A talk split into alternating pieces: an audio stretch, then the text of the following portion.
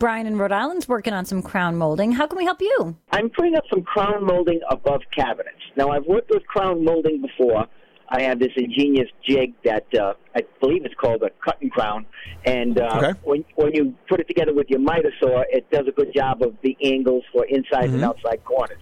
Okay. And what I can't figure out is uh, now I'm trying to do crown molding above some kitchen cabinets that I've installed. Okay, and I'm not quite sure how to how to nail it on. I don't want to nail into the stile above the door because or the rail above the door because uh, number one, I don't want to do that. Number two, it looks like it could split it. So I'm just trying to figure out what people do to fasten crown molding above kitchen cabinets. So you have space above these cabinets, uh, you know, empty space, so to speak, between the cabinet and the ceiling? Yes, I do.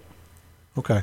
Well, I think you are going to have to mechanically attach it to those cabinets. Now, whether you do that with nails or some other fastening system is going to be up to you. But is this hardwood crown molding? Is this oak? Yes, it is. So you're going to have to pilot drill any anything you do with this has to be pilot drilled because you can't just nail through it. It's going to split it. So you're going to have to get a drill bit that's just slightly smaller than the nail or the screw that you're using, and pilot drill um, through this. Now, I, I wouldn't hesitate to attach it to the cabinet body above the door if I had the space. If you wanted to try to kind of hedge your bet a little bit, get a little bit more control, what you could do is you could attach a nailing strip or a, a screwing strip, so to speak, on top of that cabinet. So let's say uh, you have a, a piece of wood that maybe is one by one square.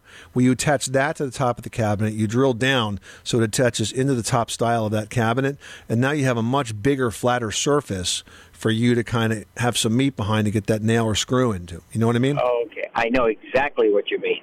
I know exactly what you mean. In fact, now that I see what you're saying, I might want to improve that just a little more. I might want to uh, take something that's like a, a a two by three or something along that lines, and and cut it out so it fits above it. But I can't screw from above to attach it. So if I've got the room, I might. Why not? How high? How how much space is there? Uh, it's about four inches. Oh yeah, you can't do that.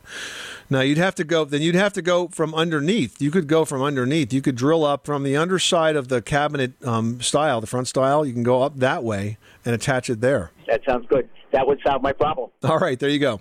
Thanks so much for calling us at eight eight eight Money Pit. Good luck with that kitchen.